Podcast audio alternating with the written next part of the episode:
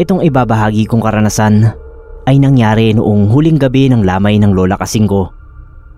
Nasa grade 6 pa lang ako nang mangyari ito. Huling gabi ng lamay noon ng lola kasing. Marami namang taong nakikilamay. Bandang alas 8 hanggang alas 10 ng gabi. Pero karamihan sa kanila ay hindi naman sumisilip sa katawan ni Lola. Naglalaro lang ng baraha tsaka bingo sa labas ng bahay namin. Kasi uso sa amin na kapag may lamay ay nagpapalaro ng bingo at baraha.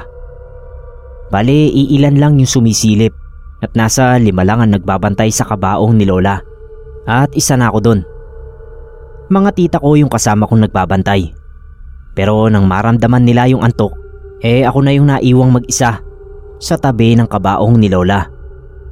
Sanay naman ako magpuyat nun. Lalo na adik ako sa laro na rapid roll dun sa dikipad na cellphone ng mama ko. Mga alauna na yon. Iilan na lang yung mga tao sa labas. Sinilip ko sila tita na tulog na tulog sa mahabang upuang kahoy. Naisip ko noon na ayos lang naman siguro na iwan saglit yung kabaong ni Lola. Magtitimpla lang ako ng kape. Para naman hindi ako antukin. Sandaling sandali lang yon.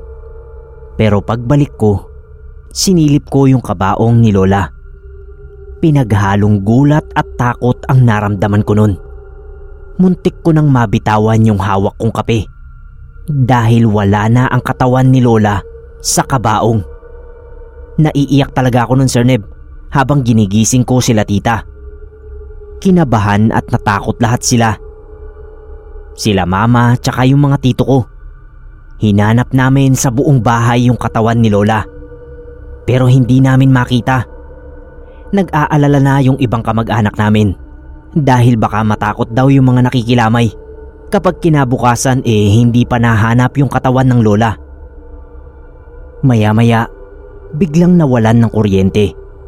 Nagkatakutan nun. Kanya-kanya kaming kapa sa dilim para makahanap ng posporo. Bigla namin nakalimutan na nawawala si Lola. Paglabas namin, nakita namin na doon lang sa bahay na yon nawalan ng kuryente. Noong i-check ng tito ko, pumutok lang daw yung fuse ng bahay. Nang mapalitan niya ay bumalik din yung kuryente. Agad namin binalikan ng kabaong ng lola.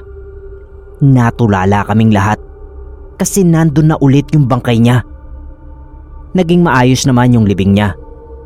Kaso, noong ikwento namin sa ilang matatanda ang nangyari, duda raw sila na si Lola nga ang nalibing namin. Posible raw kasi na napalitan na ang totoong bangkay niya. At ang masama dito, malamang nakain na raw yun ng mga aswang. Sana lang po, hindi yun totoo at namalikmata lang kami. Dahil kung totoo yun, habang buhay ko yung pagsisisihan